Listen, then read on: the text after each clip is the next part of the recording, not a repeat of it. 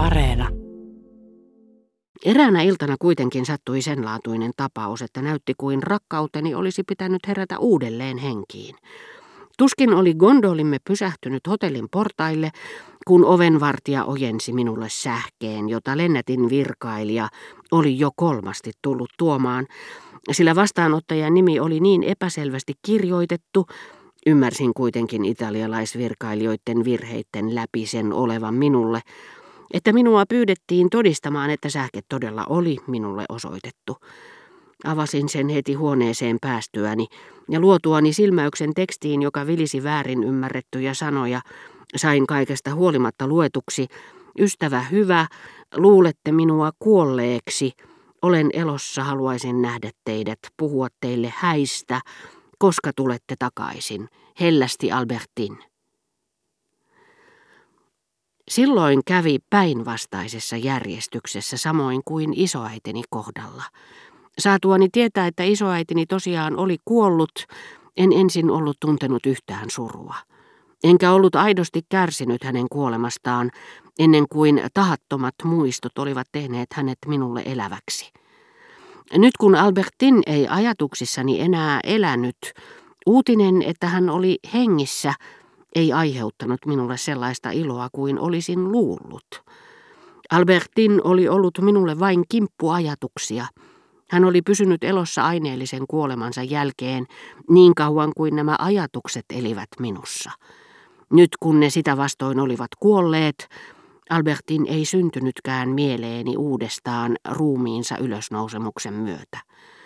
Ja havaitessani, etten ilahtunut siitä, että hän oli elossa, etten rakastanut häntä enää.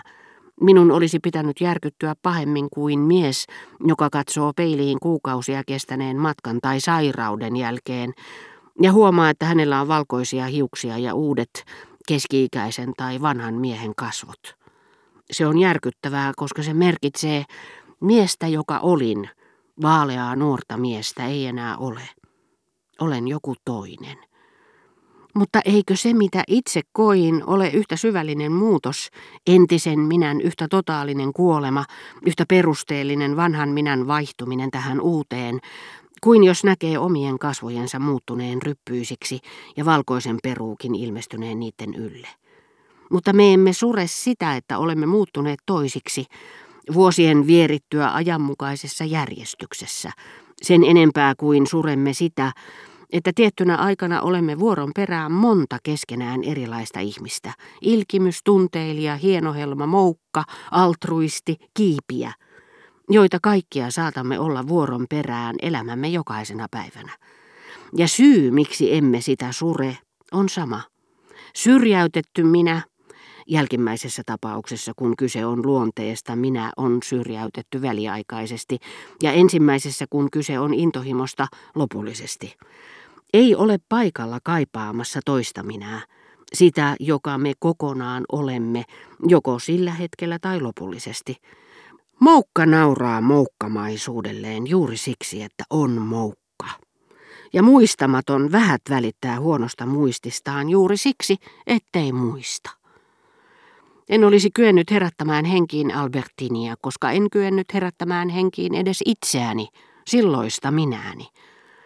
Elämä, joka tapansa mukaan herkeämättä mikroskooppisen pienin askelin muuttaa maailman kasvoja, ei ollut sanonut minulle Albertinin kuoleman jälkeisenä päivänä muutut toiseksi – Olipahan vain uudistanut minussa melkein kaiken, niin huomaamattomin muutoksin, etten edes tajunnut muutoksen tapahtuneen, niin että ajatukseni olivat jo ehtineet tottua uuteen isäntäänsä, uuteen minääni, silloin kun ne huomasivat sen muuttuneen.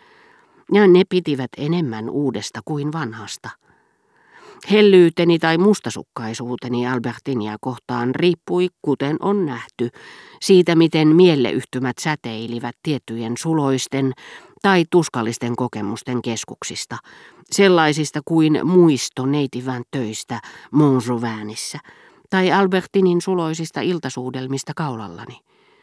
Mutta sitä mukaan kuin nämä vaikutelmat olivat heikentyneet, oli se valtava vaikutelmien kenttä, jonka ne peittivät ahdistavin tai ihanin värein, saanut takaisin neutraalin perussävynsä.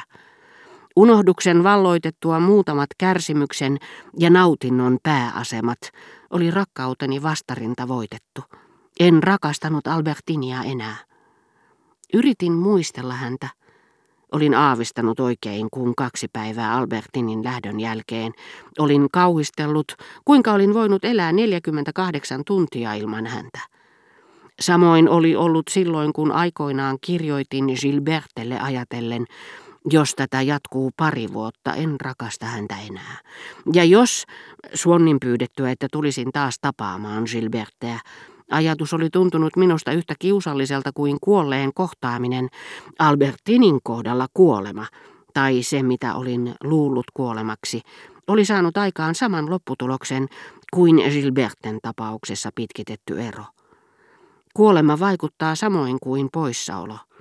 Unohdus, Tuo hirviö, jonka edessä rakkauteni oli vavissut, oli lopulta niellyt sen aivan kuin olin pelännytkin. Eikä siinä kyllin, ettei uutinen hänen elossaolostaan herättänyt rakkauttani. Ei siinä kyllin, että se näytti minulle, miten pitkälle olin jo ehtinyt matkalla välinpitämättömyyteen. Tuo uutinen vieläpä nopeutti äkisti matkantekoani niin, että mietin näin jälkikäteen, eikö vain aikanaan uutinen hänen kuolemastaan viimeistelemällä hänen lähtönsä tekemän vaikutuksen, ollutkin päinvastoin kiihdyttänyt rakkauttani viivästyttänyt sen lakastumista. Niin.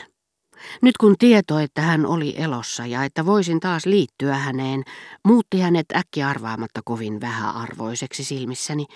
Mietin, eivätkö Françoisin vihjailut, ero itse, jopa kuolema, kuviteltu, mutta todeksi luultu, vain olleetkin pitkittäneet rakkauttani, sillä ulkopuolisten ja jopa kohtalonkin yritykset erottaa meidät jostakusta naisesta vain lietsovat rakkauttamme entisestään.